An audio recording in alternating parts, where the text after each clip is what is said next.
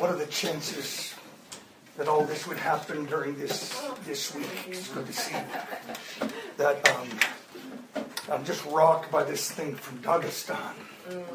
That for praying for a month, you've got to understand when, when you have given yourself to intercession and the prophetic, you begin to understand certain dimensions of spiritual reality that connects with a natural reality. The natural things speak of the invisible. The prayers I believe that I've been part of praying over the last month have ignited a firestorm. I'm telling you, laborers are going to Dagestan over the next uh, over these next years. God is going to answer the prayers and I believe Satan rose up and challenged Boston, which his calling is to be a light to the nations. I feel so stirred today about, about what's going on here and the encouragement even of this house. I wish you to turn with me, if you would, to uh, Matthew uh, chapter 13. I felt like God gave me this word uh, for Daryl and Bethany. I give it to, to Daryl and Bethany, but I, I first of all connected to Bethany as a woman Actually, the storyline of Daryl and Bethany it just doesn't get any better than that storyline. Uh, I mean, it, I still remember them in 2000 at Loon Mountain singing in the end of silence. That band, the end of silence. I, I was in love with those guys. I didn't know who they were. I ran into a Nazarite woman in in in Loon Mountain. We stood on stage together. Remember Bethany? And I felt like I found a true Nazarite of the heart. She actually came to me, if you don't know that. She said, Lou, all my life I felt like I was different than other people. I didn't want to play the games everyone else played. I didn't want to do the TV stuff. I did. She said, I just wanted to burn and be separated to God. And she said, when she heard the Nazarite message that I preached, it actually gave me permission to be who I already was. It gave me language of who I really was, a separated person under God. By the way, that's the only thing that's going to shake Boston. Boston's not going to be shaken by some kind of seeker sensitive, nice kind of community that just kind of uh, blurs the edges. A prophetic sound will be a breaker anointing in this place. It just it doesn't work otherwise. You just become like the community you're like trying to change. Anyway, let's take a look at this. And I felt like the Lord gave me this word. And then Jesse, I want you to give that to me. In, in, um, in verse 31, he put, a, uh, put a, a parable before me saying, The kingdom of heaven is like a grain of mustard seed that a man took and sowed in his field. It is the smallest of all seeds, but when it is grown, it is larger than all the garden plants and becomes a tree, so that the birds of the air come and make nests in its branches. Wow grain of mustard seed, small little seed, the smallest of all seeds, becomes a great tree. You don't even know how, you can't even see the tree grow. But the, the tree grows until the birds, which are the nations, are actually nesting in its tree. I want to tell you, there is a mustard seed right here that in 20 years the nations will actually find themselves nesting in your branches. Let me just prophesy that. Amen. And the kingdom of heaven is like leaven. And this is what hit me today. That a woman took and hid in three measures of flour till it was all leavened. The kingdom of heaven is like leaven that a woman took. I felt like the Lord gave me a word today. He took a woman with a certain DNA and gave her leaven, and she sowed it in three measures. And I just put this before you as a prophetic word, I felt like the Lord speak to me that this place is too small. And there's not enough. I don't even need a word from God. but I felt like God says, I'm going to surround this city with, with houses of worshiping Nazarite lovers.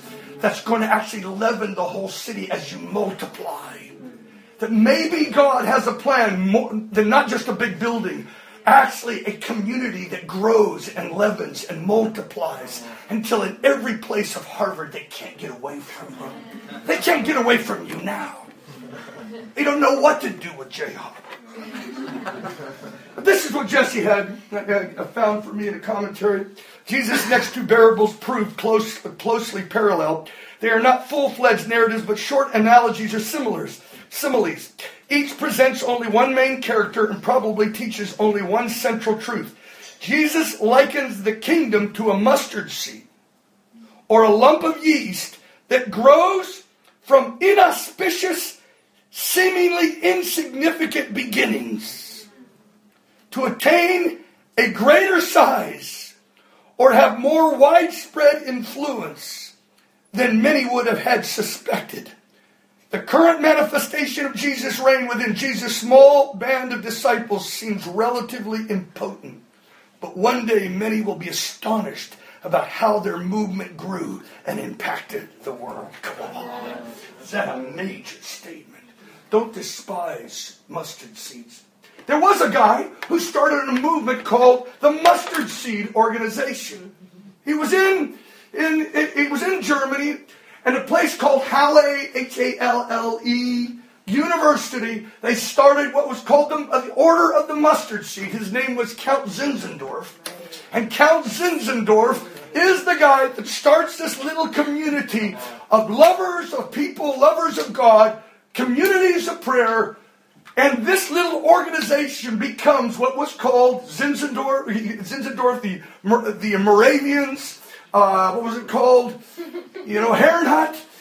A little community gathers together. They're completely divided, but they're separated to, to, uh, to God. They come together in unity. They take communion. The Holy Spirit falls. They launch a hundred year prayer meeting that launches at the time the birthing of the new modern day missions movement in 1727 all started from a group called the Little Mustard Seed.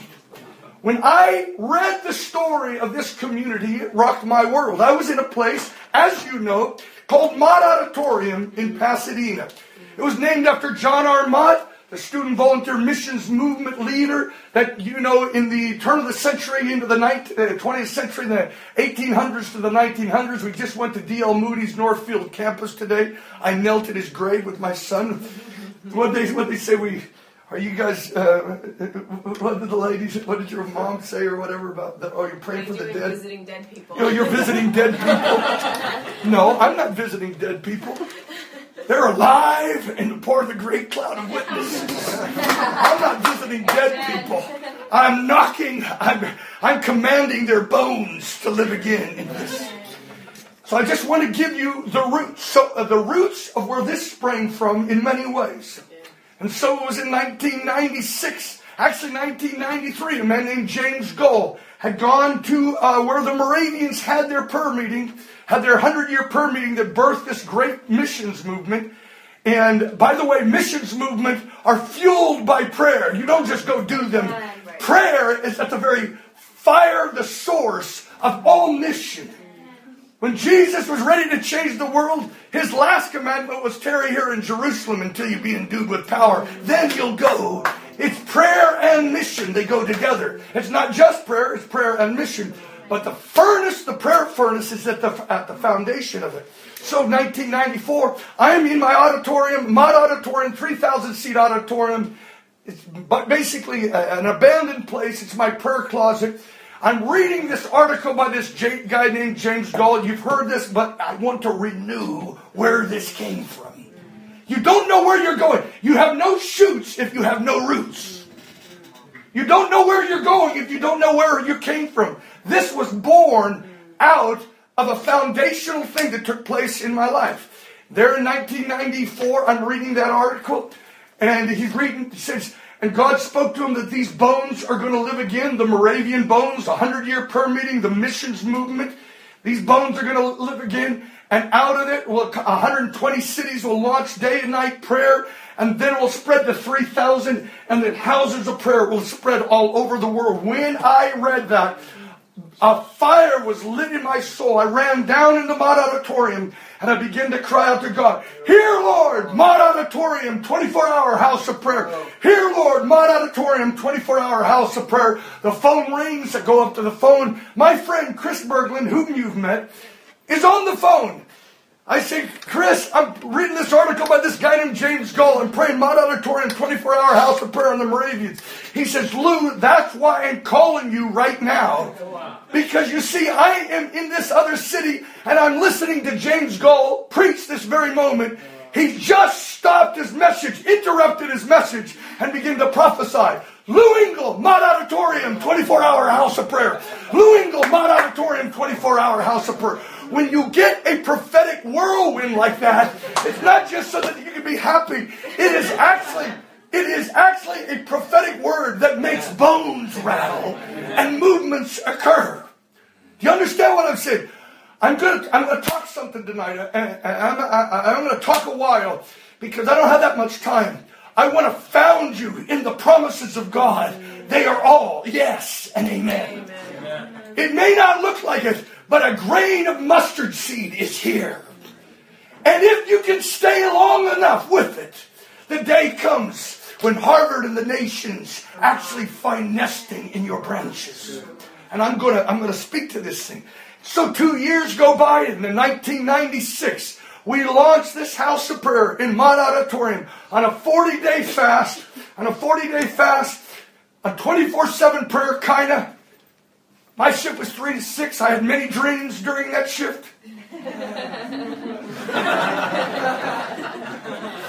you, you, know what I mean? I, I slept during those shifts, and oh, God just visited me. and in those days, God gave us key defining dreams, which is a part of this community's history and heritage. You are a dream community. You have a portal from heaven to earth. God talks. This is my DNA. It's your DNA, and it's your DNA because you're in the community. Step into it, and all of you are going to dream dreams and see visions. Come on. Come on, lift your hands and say, God, I'm going to dream dreams. Father, release dreams even tonight. Fuel great visions and storylines in these companies' lives in Jesus' name.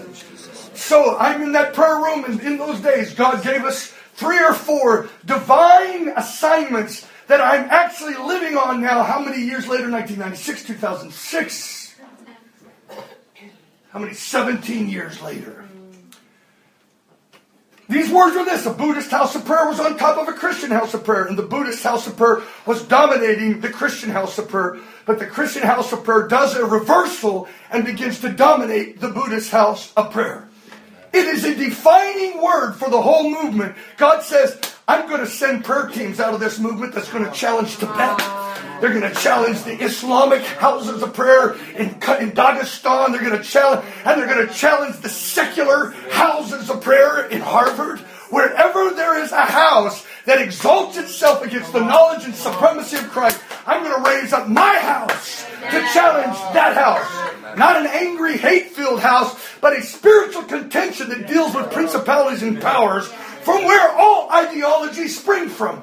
This community was meant to make war on Harvard's hellhole and its ideologies, not through an angry right kind of deal, but a spiritual violence in the heavens with fasting and prayer that moves angels and demons. Folks, we get to do this. Amen. You are part of the greatest lobbying organization in history.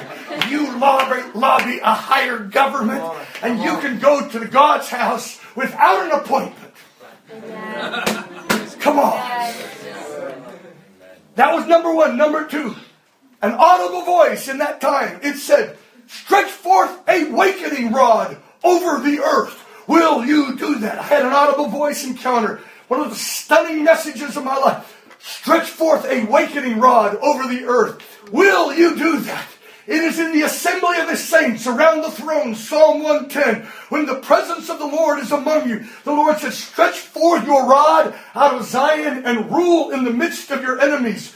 Do not diminish the power of this prayer community Amen. when the presence of the Lord is there, and, and in that presence, the Lord gives a word stretch out your rod to Dagestan. And in unity, we command awakening to Dagestan. And you can't see it, but angels are on the move. People are having dreams in Dagestan, and laborers are having callings to go to the Caucasus Mountains. Folks, we don't understand. This is the highest governmental place in the universe. Satan would seek to drive this company out as far as he can from this place. You are too dangerous. That's why they don't want you to get into a bigger building. Well, you don't need a bigger building, you just need two or three constituted in prayer and symphonic intercession. That from that place, it says in Matthew 16, the gates of hell will not prevail. Uh, listen, the two or three, small is the new big. Amen. It's not how big you can be, it's how constituted you can be in faith and in agreement together. All you need. This is the democratization of impact. I love it. It gives you, it brings you back to the lowest common denominator of kingdom business, two or three, constituted in such a way, whatever they bind shall be bound, and whatever they loose. Folks, have, we have no idea. We are a community of heaven on earth. We are the new Moravian movement in the earth. We are the grain of mustard seed. Sometimes we have to lift ourselves out of smallness. Thinking we're just a bunch of nobodies sitting on the street out here, not enough room to grow. But you no, folks, you don't have the idea. This is where God says, I will build my ecclesia, and the gates of hell will not prevail against it. The problem is we've been losing ground because we have communities of mobs and blobs. Rather than constituted communities who can do kingdom business in authoritative intercession. Time out. Someone should scream. I never wanted to play for a losing team. So, I, I, that's not where I was going to go, but this is where I am going. I'm giving you a little history. So, in my Auditorium, the dream was oh, always that we'd have a 24 hour house of prayer. I remember going down in the Mott Auditorium. I had a vision of it filled with people, young people weeping, and, and the Lord speaks to me and says, This is John R. Mott Auditorium.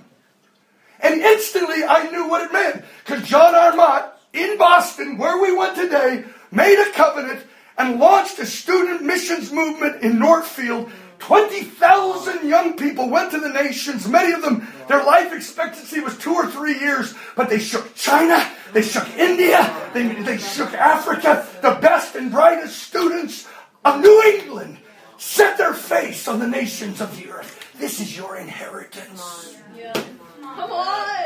John, this is John. Mott Auditorium. And instantly I knew the Lord was saying, Mott Auditorium will be a place for a student volunteer missions movement. Day and night prayer. I walked out the door and I said, God, give me this campus. It's the U.S. Center for World Mission. I'm giving you history tonight. I want to give Bethany's history. I want to converge it together. This is John. Mott Auditorium. God, give me this campus. I go to my friend Che Ahn. That, that afternoon, we had a vision of called Antioch again, where they fasted and ministered to the Lord and sent laborers into the harvest field. Uh, uh, set uh, forth Paul and Barnabas. In the 40 days and 40 nights, it was Antioch again. That was the prophetic word. You are the same DNA as I am in Pasadena right now. We are in Antioch fasting, ministering to the Lord, and it's going to release apostolic movements to the nations of the earth. This is where all this is going. That night I go to a vineyard church in Glendale, some obscure little place in the middle of nowhere where God always starts movements. He doesn't, he doesn't usually start movements in big places. He starts it in Bethlehems, in mangers, in haystacks.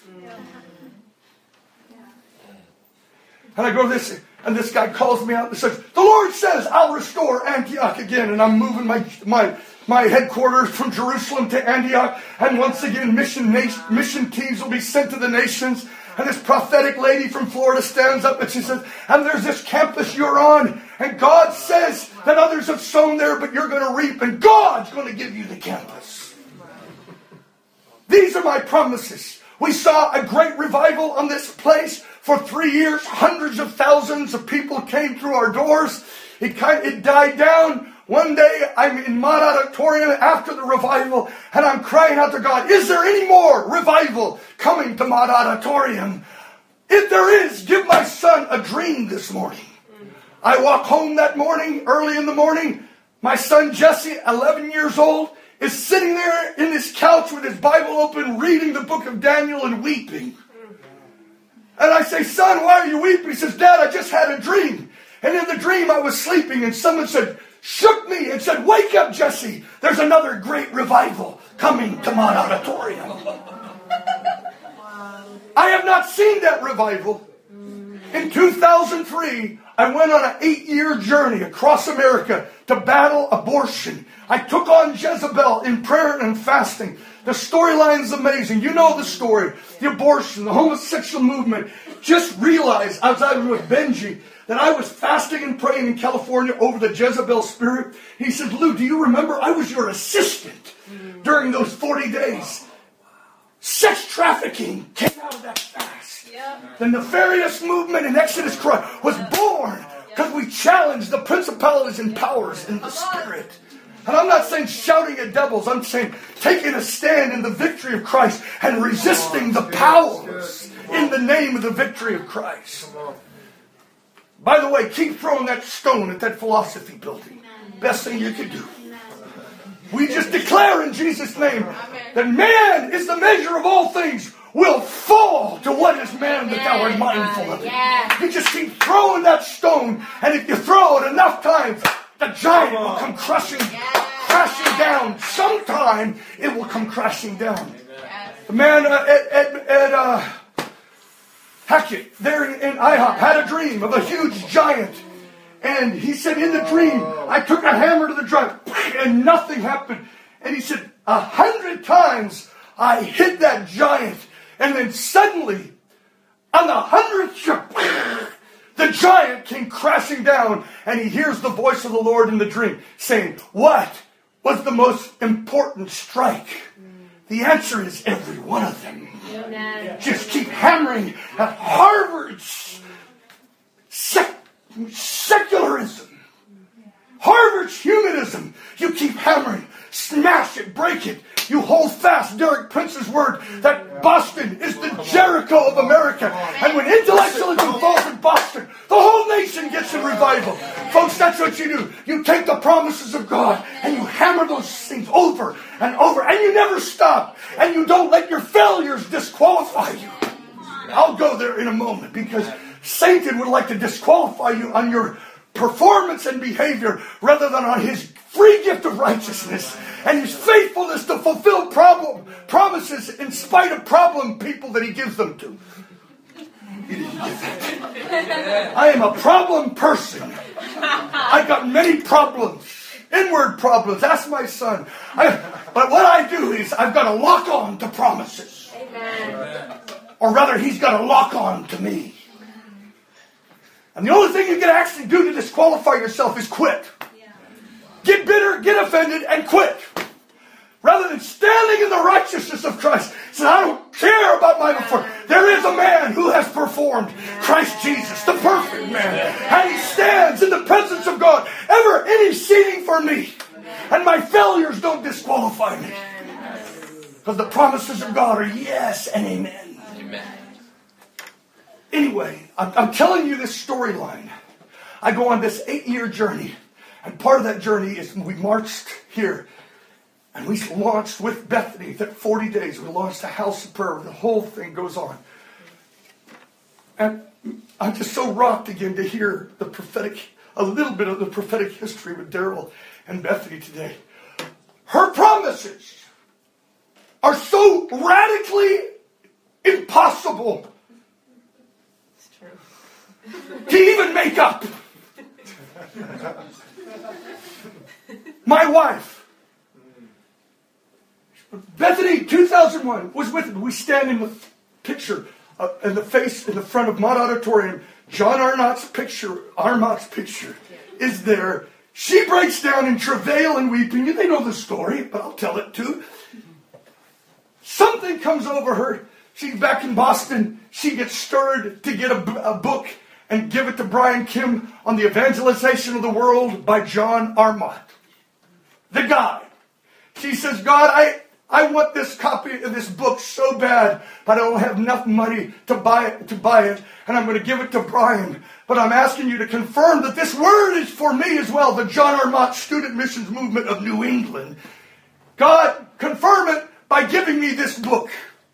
The day she actually sends the money and the book to Brian is the day my wife had felt in her heart to mail the same copy of the book to Bethany and it arrives in the mail the day she. Folks, do you know what that means? That means there's a student missions movement coming out of New England schools. That's what that means. Nothing less. Revival and a student missions movement. So I've got these promises. Eight years go by and something begins to happen to me, and I'm going to go somewhere with this because I got tomorrow and tonight to, to, to hit these things. It's so good to be with the Amabiles who've been with us in this whole journey. But um, let me just say to you, there, to every person there is there is given by God a gift, a territory, and a promise. You have a gift, you have a territory, and you have a promise from God. Say it with me. A gift, a territory, and a promise. Some of you think, I don't know who, what my territory is. I don't know who I am. I don't know my gift. You're trying to find that out. I want to tell you, you have a gift from God. You have a sphere of a, of a, a lot that was given to you, a piece of land, somewhere where you're going to exercise that gift, a territory, and a promise. I know what my promise is. It's revival and a missions movement, and many others as well. I want you to turn with me, if you would, quickly, to um, 1 Timothy.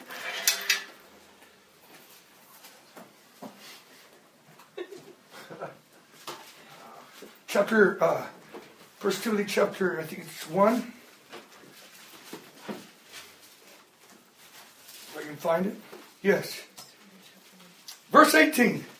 This charge, 1 Timothy 1.18, this charge I entrust to you, Timothy, my son.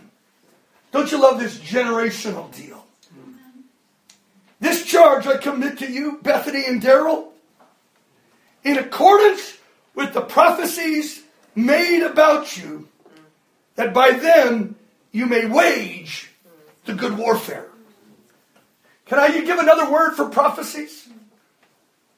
I charge you, I entrust you that you keep the prophecies alive by fighting it. You, you fight a good warfare by standing on the prophecies that's been given to you. I'd like to put another word. The storyline would be another word for prophecies. I like that because sometimes prophecy, we just get wrapped up in a spiritual gift. Actually, God has a storyline for each of your lives. This is so exciting. Maybe you've seen me talk. There is a story that God has written from the book of Genesis to the book of Revelation that it would be this, that every tribe and tongue would be around his throne, worship him, and the earth would be filled with the glory of the Lord. There's a story from Eden to Eden in the book of Genesis to Revelation. But in that story, he actually has a storyline for each of us. Your storyline must be fitting with his great storyline. So if you're, if you're a business person, you're looking to fund every tribe and every tongue coming to the kingdom. Come on. Amen. Justice and righteousness in the earth. Amen. That's why you do it. You don't do it to become a millionaire. You do it because you're a part of the great storyline. In fact, if you don't, in fact, you'll never really know your storyline unless you know the whole story. That's right. Got to know the story of God from Book of Genesis to Book of Revelation. But each of you have a storyline. And I've said many times, dreams are the chapter titles of the next chapter. Dreams are actually like chapter titles of that which is coming. I look back at all my promises and I'm thinking, man, from the beginning, all the promises are still on. There were glimpses in the introduction, but on chapter 13, I step into the thing that was actually introduced at the beginning in 1996. Things were being introduced in 1996 that even just now I'm starting to understand. God's not dumb. We are. We try to write our own stories. What you need is a ghostwriter. Holy Ghost. Don't try to write your own book. Find out the book that God has already written about your life. Amen. You might have heard me or seen me. I tell it all the time, but I never get bored with it. There, God does not tell stories about your. God does. You're not a mathematical equation. How many have heard me do the Joseph story? Two or three or four of you. How many have heard me do the Joseph story? Not that many. I'll give, I'll give it to these. Because if there is a storyline, if there's a storyline, God's not a bad author. And so your down times are actually part of the story. So you don't kill yourself in the bad because the down times are a part of the novel. So you, God doesn't do mathematical principles. He would graph a person's life, graph a person's story. I mean, he doesn't do graphs. He just does poetry. The Bible says we are his workmanship, created in Christ Jesus for works to do that he planned before. That word workmanship is the word poetry. We are his poem. Come on. We are poems of God. He didn't write, Lou Winkle. No, romance. Saw a woman coming into my life. Come on. you know, you know, it, it, it, God is a great storyteller. But if you could graph Joseph's life, this would be Joseph's life. It's a dream. Joseph's life is this. If you graph it, he's loved by his father, hated by his brothers. Has a multicolored coat, dreams a dream he's going to rule over his brothers. His brothers hate him all the more and throw him into the pit. Send him as a prisoner and as a slave to Potiphar's house. There he rules Potiphar's house. He's acu- falsely accused of rape and doesn't get bitter. Because if you get bitter, you shut down the whole storyline. If you get jaded, you shut down the whole storyline. It's all their fault. Everybody's fault, not mine. Everybody. No, the story goes on. Amen. In spite of how messy and ugly it is, God has a way of wringing out glorious storylines out of pain and frustration. I'm looking at my life and I'm thinking, how did I get here? Not because I made a good decision. I, he hedged me in behind and before. Come on. Psalm 139, he just doesn't leave. He doesn't just write a book and say, well, I hope you guys live it out. He hedges us behind and before. We try to go this way, boom, bang. But eventually we get it. It's the way it works. He's thrown into prison. He becomes the ruler of prison. Interprets a dream in prison is forgotten in prison until Pharaoh has a dream. In the fullness of time, he interprets it, and the dream from his youth becomes true at age 30, 13 years. But the story is this, and here's your graph. You graph it like this, and then you line a line, and it's a crown. It all makes sense in the end if you don't bail out on the storyline. So what happens is he tells you at points in your life, usually at the beginning of things, he never tells you the bad news prophecies. You'll be a ruler of many nations. If he would have said, well, you'll be thrown in prison, you'll be thrown in the pit, you'll be thrown. He said, no, thank you. But he doesn't give you the bad news. Except for Paul. And I will show him how much he will suffer for my name. Now, okay, but Paul was different. He was just a Jewish wild man. God couldn't trust him with the bad news. But us, no bad news. Mott Auditorium, 24 hour, house of prayer. I'm going to give you the campus. And oh, the hell to get to that place. And everything within you screams, I can't do it, I can't do it, I can't do it. No, you can't. Hold on.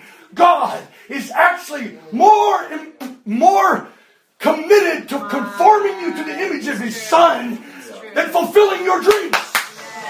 He wants to produce sons after his own nature that can only be produced by the problems and the difficulties. And if you don't quit, he is chiseling you.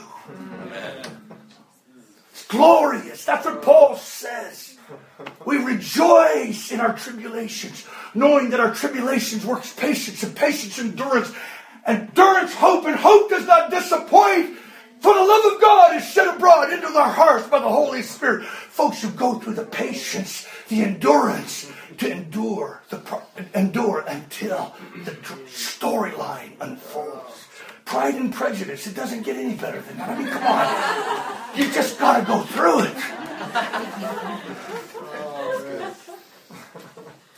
So, eight years I leave Mott Auditorium, student missions movement, these things. I'm on this journey, and abortion, it's so difficult. The movement that I start gets split. The guy wants to go somewhere. I give up the whole movement. I die a hundred times. It's just like, it's just like, why? And then, this year, and I'm, this is where I'm going to go. Uh, this past year, 2012, I have a dream and of course, I met with Bethany and that, and the whole thing, you know. And I go to my, I go to Mike Bickle. And I tell him I'm in transition. I tell him the dream. I tell him what's going on. And, and Mike says, "You got to go. You got to follow the Word of God to your heart." And then he says to me, "By the way, Lou, I've been praying for five months. The last five months, I've been praying for you that you would receive your inheritance at Mott Auditorium in Pasadena." Now, for eight years, the vision had died. Student missions movement, ah, yeah, where's that all at? What, I, I know I got these things, but they've never died, but they just went dormant. Sometimes the promises of God, you can't do anything but just kind of like file them in faith. Nothing you can pull out. There's a fullness of time. You can't make it happen. You just got to basically say, God, form me into the image of your son. At the same time, Mike says this to me, the guy who's the president of the U.S. Center for World Missions calls Daniel Lim of IHOP and said, The people that have been in Mott Auditorium have moved, are moving. Would Lou Engle come and plant a house of prayer in Mott Auditorium? And I'm thinking, oh my gosh, maybe I'm coming back into my inheritance and the promises of God. My friend Chris Berglund has a dream. In the dream, he see, an angel appears to me, gives me a key with the number 731 on it. And the angel says to me in the dream, My name is, I'll meet you on the mountain. Mm. What would you do with a dream like that? but because I know the language of God, in 1996, during that 40 day fast, God spoke to me that Mott Auditorium and 40 days of fasting is the mountain of God. And I felt like the Lord said, Go back to Mott Auditorium, pray for 40 days, and maybe an angel will appear to you on 731. Have the 40th day be July 31st. You're so weird, Lou. Exactly. I believe God talks in dreams, in language that the Wise and intelligent don't understand, but he reveals them to babes. Give us some brilliant Daniels who get dreams and visions in Harvard. Amen. And believe them. And so I'm there. This amazing story that goes on for those 40 days. And on the 39th day, the president of the U.S. Center for World Mission, where Mott Auditorium is, basically stands, uh, call, calls my wife and says, Hey, I found this book. I've been looking all over America for it on the history of Mott Auditorium. And uh, I found it in the Nazarene Theological Seminary in Kansas City. He says, he, and, he and it's on Mott Auditorium. I think Lou wants to read this book tonight because it's, it's 731. I think it's about his dream being fulfilled. I wish I could show it to you on the screen, but he gives me the book, and all night long I read this book in Mott Auditorium.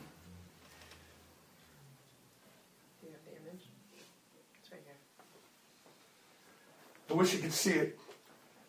And it's a picture, the, the title is The Key Works. And it's a picture of Mott Auditorium on a mountain with a key over it. Do you know what it means to me? Do you know what it means to me? It means all the promises of God are on. The student volunteer missions movement is on. Another great revival coming to Mott Auditorium is on. You see what I'm saying? So I'm praying, God, I can't even, how can I move my family? It's too big a job. I'm 60. My wife, I can't put her through this. I can't move my house in Kansas City. It's too much. I don't know how to do it. God, give me a house. When you get into the stream, things begin happening. When you begin to get into the stream of fulfilled promises, God begins to move. I didn't know that Daniel Lim had prophesied to Brian Kim years ago, a, year ago, that Lou Engle would be given a house and it'd be a sign that he would go to Pasadena and live again. I'm praying, and the lady appear, uh, calls me and says, I heard you're moving here. I'm buying you a house. Come tomorrow. I'll show it to you. it's on Hill Avenue. I have been praying for years because the campus is on Hill Avenue. Give me this hill country. Caleb, who's been wandering in the wilderness for 40 years, said, Give me this hill country. There's giants, but you promised me as my inheritance. Give me this hill country. It's on Hill Avenue. It's a 10 minute walk to Mott Auditorium. And think all the promises of God are on. Because of this, I've just launched a house of prayer in Mott Auditorium. It's a small company of 25 people right now. And we're praying, Lord the harvest, follow laborers into the harvest field revivals coming to America. Let me go on, tell you a few. It was a couple of years ago. I prophesied that the missions movement is kissing the prayer movement. They're going to join together. I connected with YWAM. Out of this whole story, a movement began to take place connected to YWAM.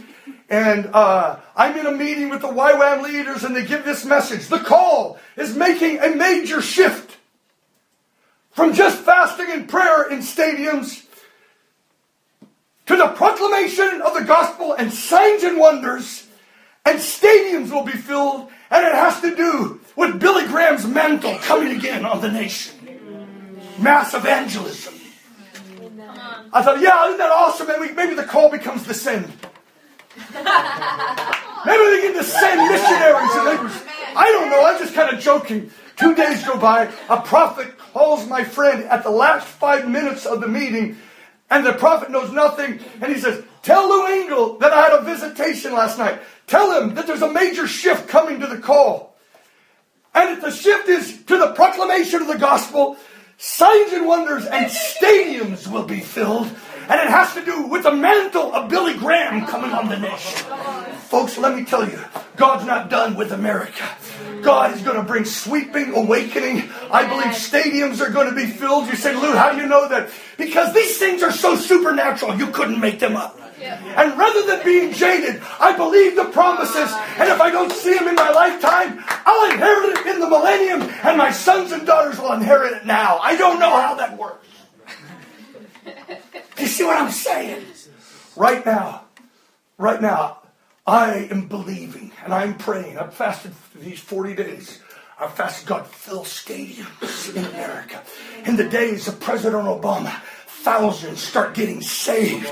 Millions start getting saved. We're praying for a million Hispanics in California to the dream that was given. You see, we lock on to the promises. This passage, look at it again. First Timothy. This charge I entrusted you, Bethany, my daughter, in accordance with the prophecies previously made about you, but that by then you may wage the good warfare. How do you stay alive when the promises aren't having happened?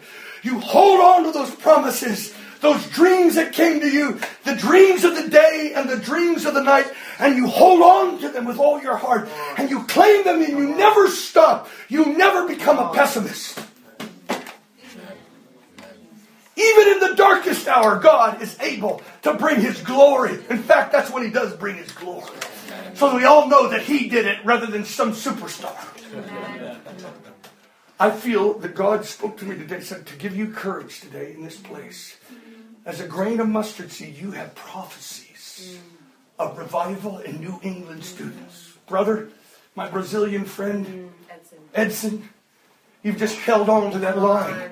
You're like an immovable pillar. Nothing moves you because you have promises from God. You go down as one of the great saints in the earth. While everyone else was apostatizing in New England and making compromises. The old man just stood his line and says, I believe. I believe. You're like Caleb. Give me this hill country. I feel like I'm getting an inheritance, and I feel like this place is soon to get its inheritance in a new dimension. Yeah. I feel that I stepped at the beginning of that last year. A dream was given to me that Lou Engle would receive an inheritance from his great grandfather, and I would be handing out bags of gold to Jacobs. Do you know what just happened? I believe that bags of gold is when you get your inheritance, Lou, the inheritance will be coming on all your sons and daughters they'll begin to claim inheritance. So what happens is we're down in D.C. with Matt Lockett. Did you tell them the story? No, We just got back. We just got back to last year. I go down because of the dream that was given to us with Bound for Life 12, 8 years ago. And the dream was that we were in these courthouses. Can you hang with me? Yeah. In these court courtrooms, and then a big hall led to a big courtroom called the Appomattox courtroom. And there, God was preparing to take Roe v. Wade to court. If you don't deal with it in your courts, I'll deal with it in my court. And the name of the courtroom was Appomattox Courtroom. That's where the Civil War ended after 650,000 men died on the battlefields because we didn't do it with Dred Scott. We didn't deal with it in our courtroom since God says, I'm going to allow the, the blood of Americans to actually be spilt until there was an atonement for the blood of the slaves that took place. There is a principle in these things. Appomattox. For years we prayed, God have mercy. Don't let us go to Appomattox Courthouse. Last year in January 2012, I said, Matt, we've got to go to Appomattox and pray. We go down to Appomattox and pray. We going down there after we pray in those places. Said, God have mercy on America. Send revival. Show mercy. And Matt and I, then we go into the bookstore that there's at Appomattox. I open up, I'm starting to read it, and I find that the last shots were fired in a place called Lockett's Farm. Now, this man's name that runs Bound for Life, his name is Matt Lockett. I said, Isn't this a great symbolic thing that, Matt, you're an intercessor to stop the bloodshed of abortion? And your name's Lockett. Isn't that a great symbolic thing? He just found out, as you've been talking about this, his brother has done an extensive genealogical research. Matt Lockett's farm is his great great grandfather's farm. It's his very farm. Come on. My God, this is too much. It's storyline. It's finding your name after 10 years of fighting it out and feeling like all, all alone. And Lou doesn't love me and nobody else loves me. God, Lou's abandoned me. And yet he just holds the line because he's got promises. Come on. And then when you stood long enough, when you prayed long enough, when everything started to drive you off your field, and you said, Over my dead body, I've got promises and inheritance right here. You're not moving me. Some of you guys will move to your inheritance. But Bethany and Daryl, they've been invited to many richer fields. Come to Kansas City. Come to Pasadena. No, my promises are right here. There comes a time when everything overflows and God says, You pass from death through death. Now it's resurrection. I want to tell you something with these explosions of death is going to loose an explosion of resurrection. If I had a promise like this in Boston, I'd put my head between my knees and begin to pray for the explosion of revival in this I think we're in it. I think in the days of Obama, stadiums are going to be filled with so many souls being saved. At least I would like to go down shooting for it. And if I don't see it in the next four years, hey, at least I didn't live bored. I stayed alive by the promises of while everybody else is wandering in the wilderness of unbelief and doubt. Look at it, it says it right here. I want you to hold on to this thing. It says it right there. I entrust to you, Timothy, and according to the prophecies previously made about you, that by them these promises you may wage the good warfare, holding up, holding what? Faith and a clean conscience. By rejecting these, some have made shipwreck of their faith. Here's what you do you hold on to faith, you hold on to the promise of God. You hold on to God, the God who's promised, the faithful one. You're not faithful, but He's faithful. And then you hold on to a clean conscience. You know how you hold on to a clean conscience? By refusing the accusers accusations over your life that keep telling you that you didn't fail and you lost your inheritance because you didn't fulfill and you didn't live up and because of your shame and he throws this till finally you give up and say, no, no, you keep a clean conscience by staying in the finished work of Christ who has made you a son and righteous. And so when shame comes upon you, you refuse the veil of shame and you enter back into the Edenic, Edenic world and you have fellowship with God the Father walking in Eden because he has made a sacrifice and he's clothed you with his covering. Listen, if you don't gaze on his image because you're ashamed, and you can't look at his face because of your shame, you will for sure look at another image. Because your whole being is made and created to gaze at another image. We are made in his image and we're transformed by gazing. How can you gaze upon him with shame in your heart? You don't. So he keeps you in shame so that you actually lose a clean conscience. And losing a clean conscience, you lose faith and you spiral down until you're shipwrecked. There's only one help for failure. Hallelujah. Through a new and living way, Amen. we have access with a blood sprinkling our conscience. If I was looking at all my failures, it would be absolutely overwhelming. I said, No, the promises of God are yes and amen. And I have no other hope but the gospel of Jesus Christ. I refuse to stay looking at the image of other images and my own shame. No, there's no veil. Amen. And when a man turns to the Lord, it doesn't mean I think we say, well, if you repent from all sin, actually, if you turn to the Lord and get your eyes on the image of His face, actually, these things break off of you. Oh, I'm trying to change my image. Try to repent, repent, repent, repent. Doesn't work. Come into the access of the presence of God, who actually holds you through His finished work and sees you through to the end of the fulfillment of the promise. It's faith in Him and hope in His promises. I want to give you faith tonight, encouragement. She, that Bethany and Daryl keep laying before you the prophetic history. It's too radically radical not to believe. I got to believe the days are coming when Harvard and New England's welts are going to become leaves for the healing of the nations. That the gifts and the promises of God are without repentance. There's still a righteous root in New England.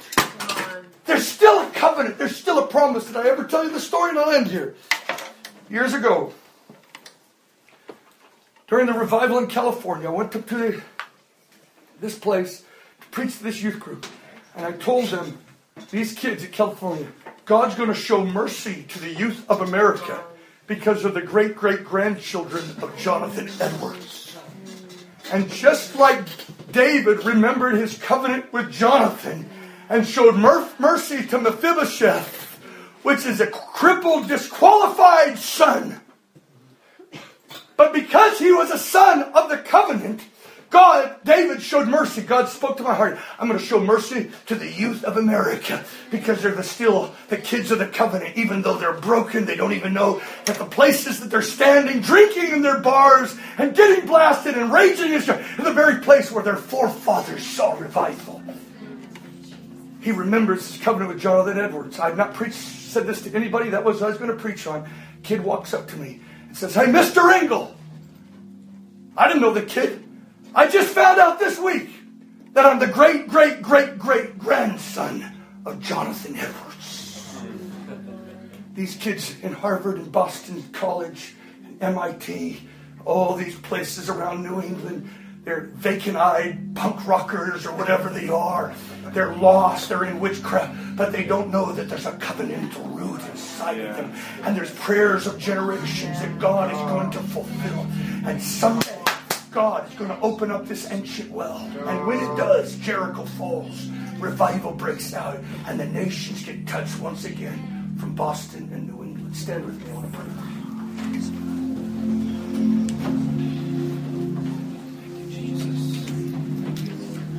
You're loved by God. You're the righteousness of Christ. Come on, say it with me. I am the righteousness of Christ. I don't look at my own sin. I look at the image of His face. I'm transformed. I'm a new creation in you. I'm clothed in righteousness. I have access. Go ahead. I have access into the face of the Father without shame. Say it. Without shame.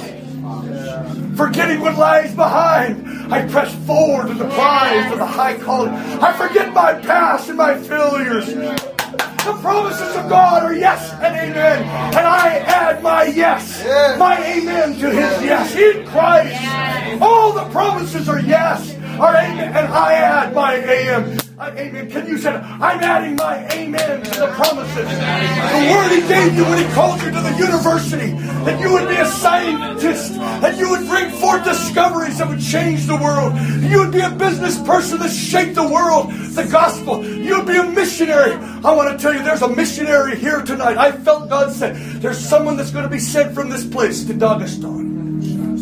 I'm going to send a son of this house or a daughter of this house to Dagestan. And where those men's lives destroyed, those lives, I'm going to bring forth fruit out of death.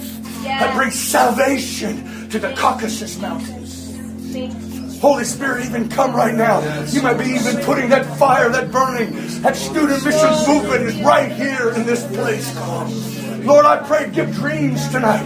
Call men and women destiny dreams, yeah. callings of God, the best and brightest of America, God. Thrust them into the harvest fields. I'll talk about that tomorrow, ekballo. Tonight, Lord, I just pray that men and women lay hold of the storyline of God again. Give them faith that wherever they are in the journey, in the chapter that they're in, that God, you, you are the author and the finisher of my book. Come on, say it. Jesus, you are the author and the finisher of my faith. Come on. Strengthen him with these words. Father, I pray for this house of prayer. I pray that a grain of mustard seed will fill this whole region with leaven. I thank you that it's already happening. That the influence out of a small and inauspicious, uh, uh, uh however that word was, uh, non-auspicious, non-auspicious company, a small little seed would fill all of New England and the earth, God. In Jesus' name, bless this house. Let its music that comes out of this house, the Lord says the music that comes from this house will fill the whole earth. Yes. I prophesy, Will, yes. Daryl, your sounds will fill the whole earth. They'll be singing your songs in Dagestan.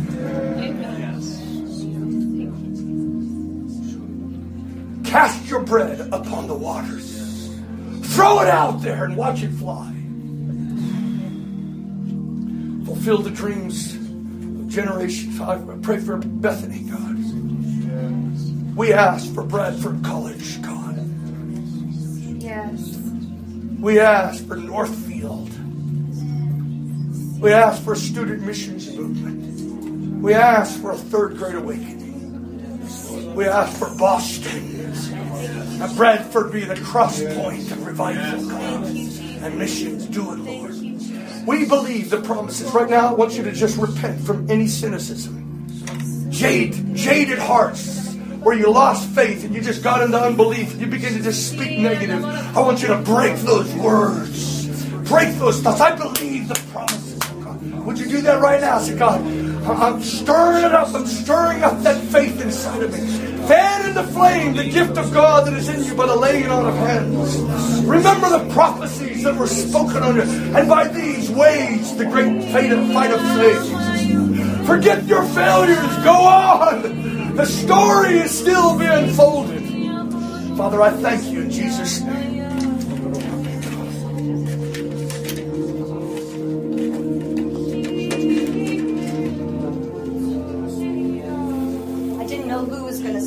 This, but um, and I don't think he knows this, but when we were here three years ago praying for 40 days for Boston, multiple times throughout those days, this dream came forth. What one of our prophetic antennas dreamt four times in 40 days that the Lord said, all of his promises are yes and amen. to those who believe. Wow. And at the end of our 40 days, they're putting up the banners throughout Cambridge for the marathon. And the motto for the marathon in 2010 was this It's all about the promises. Wow. Now, we haven't been here for three years, an extended time. So when we arrived this year, we thought, what is the, what is the motto on the marathon banners this year? And the motto is, This is your moment. Come on. Whoa. Now, this was an extraordinary week for us all in the city, but last night I dreamt that I dreamt that the Lord said we need to run as if to win. We need to run to finish the race. Huh. And he said, This is how we will finish the race. He said, We are to commemorate.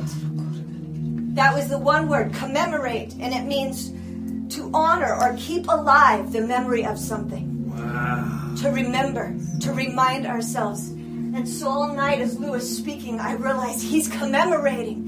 He's commemorating. And I believe this is our moment to take hold of the promises and to see this through to the end. We are the end of hundreds of years. This hundred year story, two, 200 year story of this missions movement. We get to run the final Come on. Amen, God. This is God's promises. And, and like Lou said, we have our story within the greater story, within the greater story. Yes, And so I just wanted to encourage us with that. tonight. Amen, God. Thank you, Lord God. Will is going to close us out with a time of worship, but I just want to encourage us as a community. It's my desire as Lou and Jesse leave tomorrow that we would be able to sow generously into Lou. When he, I'm just going to let you guys know, whenever he comes here, he asks for nothing. He gives sacrificially. He actually never receives an honorarium, but that will be absolutely refused this time because he has just always come so willingly. And I want us as a community to really so extravagantly as he is stepping. Most of you guys actually heard the story of his house because I just wept when I found out about his house. Like, was that when was that? December or January? I wept for three days, and most of you guys know I Wow. came on a Sunday morning, and I actually told them the storyline of your house in Mott Auditorium. And I basically said to our whole community that Sunday, I said, if this is coming to pass for Lou, this actually means we're stepping into the fulfillment of promise. And I recounted the whole John R. Mott storyline. And I just want, in this season of transition, as he is even stepping into fulfillment, I want us to be able to sow into where he and his family are going in this next season. Yeah. So I just encourage you to sow seed into Lou's life. Let's pray over this offering. Father, we just ask for generosity, God, to sow, Lord, into the man that's sown so much into us. God, rather that be face to face or from a distance, God. We want to honor this man. So, God, increase, Lord, these finances as we pour, God, our resources into the mission, that which you're doing, God. Bless this, multiply it